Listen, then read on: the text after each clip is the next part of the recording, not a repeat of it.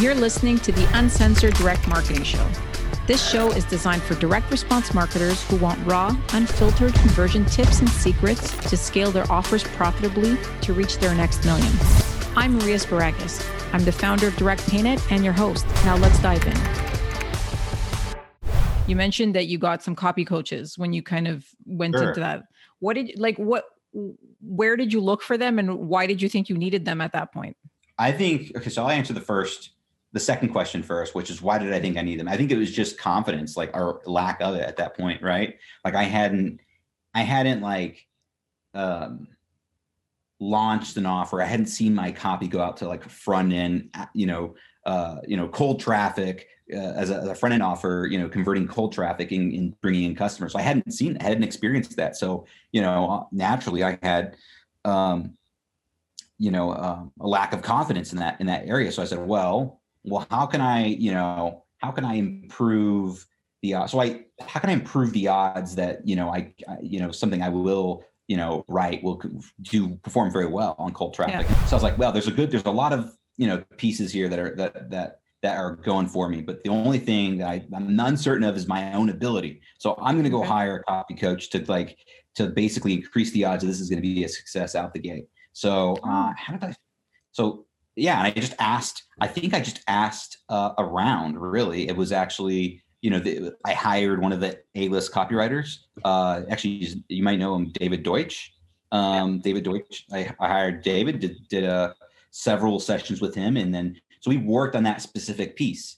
So in my mind, I was like, this is an investment because I'm going to be able to recoup the cost from the from the uh, um, the royalties, and that's what Sure. I did. It actually worked out. So it was a smart move on my part. So it gave me the more importantly, the thing I got from that was the confidence. Like, oh, I can do this. You know? Yeah, and, and I mean, I guess you're you're a true visionary because now, I mean, all we're seeing now is a lot of you know like um, copy accelerator and and Yeah. a lot of these programs that are just kind of teaching and mentoring copywriters and, and so forth. There's nothing, there's no actual course like in in school you could take. So it's just kind of finding the best or, or people who who you can afford at least and um and getting some some uh, Oh, yeah. some critiques and and and that's that's like I mean you did it before before the time or before your time because i i, I saw that trend really happening in like 2018 2019 Really? it started becoming Yeah. i don't know maybe i was targeted well on facebook because i kept getting ads for these types of things so i was like oh Yeah. uh, maybe an area of interest but it's you know um, the lesson here is obviously if you want to get better at something it's just get, find somebody who's better and and hire them or or get mentored by them right because that's you know the key to success is you know you, you can't grow if you're not getting any advice or any feedback on your work so Right. Hundred Well, I mean- I agree. Like that. The feedback initially was priceless because you don't know what you don't know, right? Like so. Yeah, You know, exactly. you've seen like other people at the time. I saw like these these copywriters, you know, that were you know some. It's kind of funny. Like the, at the time, there was like guys like I think Chris Haddad were kind of like some names you would hear like, oh, he's a great copywriter, blah blah, blah. and you know, um, and I was like, wow, how do I get to that level? And it's like, well, coaches, um, which is another side note. It's funny, like nowadays, like I'm we're, I'm partnered with Haddad on something, so it's interesting to see it kind of come full circle. I was like looking up to him, and now we're like working together. It's kind of cool.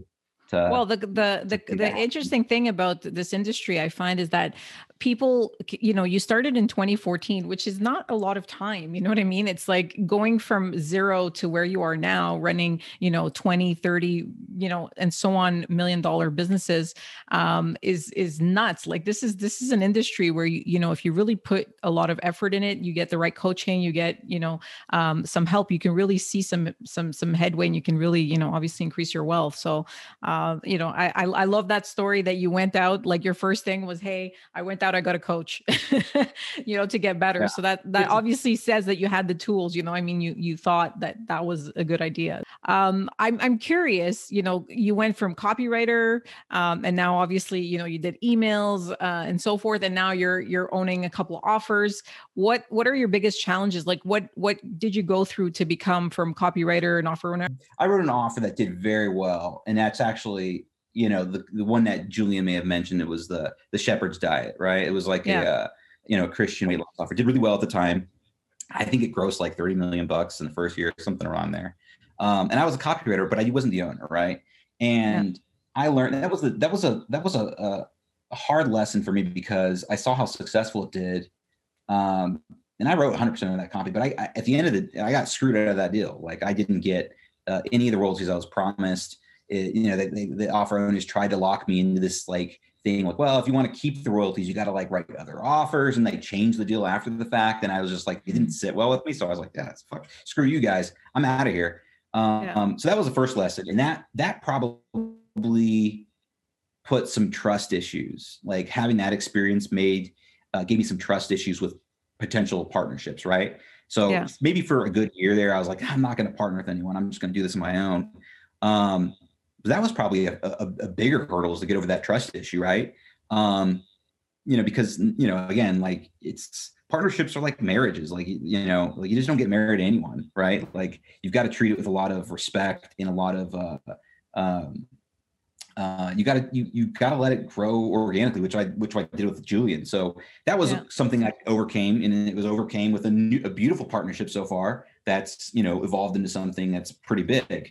Um, so that's one thing I've had, you know, a challenge, uh, which is inter- more of an internal ta- challenge. The other, I mean, they're all internal challenges, but yeah, it was the, you know, the I we, we identify as copy at each level of business. You there's a tendency, or, or whatever the evolution that you are in your career, there's a tendency to, to identify and, and label yourself a certain way, right? So, you know, he mentioned copywriter, and he's had to evolve past that that that kind of self-label and I and myself included in that. I'll group myself like this. I think um, uh, that's been a, a, challenge as well. Is is is kind of is taking away that label and say, look, I'm I'm not a cop. I'm not just a copywriter. Copywriting is a tool that I use to accomplish a certain goal. But you know, if you look at the grand scheme of things, the ultimate goal is bottom line profit, and then what are you going to do with that profit? Like you know, roll it over into your wealth.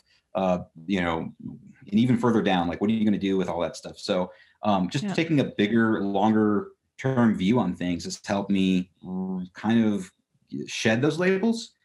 And, yeah. and it also allows the company to grow because if I'm constantly, if I identify myself as a copywriter, there's a more, there's more of a tendency for me to just not really, not let someone else do that work. Like another copywriter, someone who has that label for themselves, they can come in, I can hire them and they can do it because, uh, in my opinion, I, I, you know, I think a lot of, you'll probably agree with me is that in order to grow something bigger, you've got to you got to really leverage other people, right?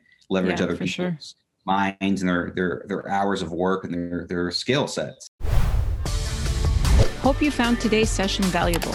If you have any questions for me or just want to connect, please feel free to visit my website, mariasparagis.com. That's M A R I A S P A R A G I S.com.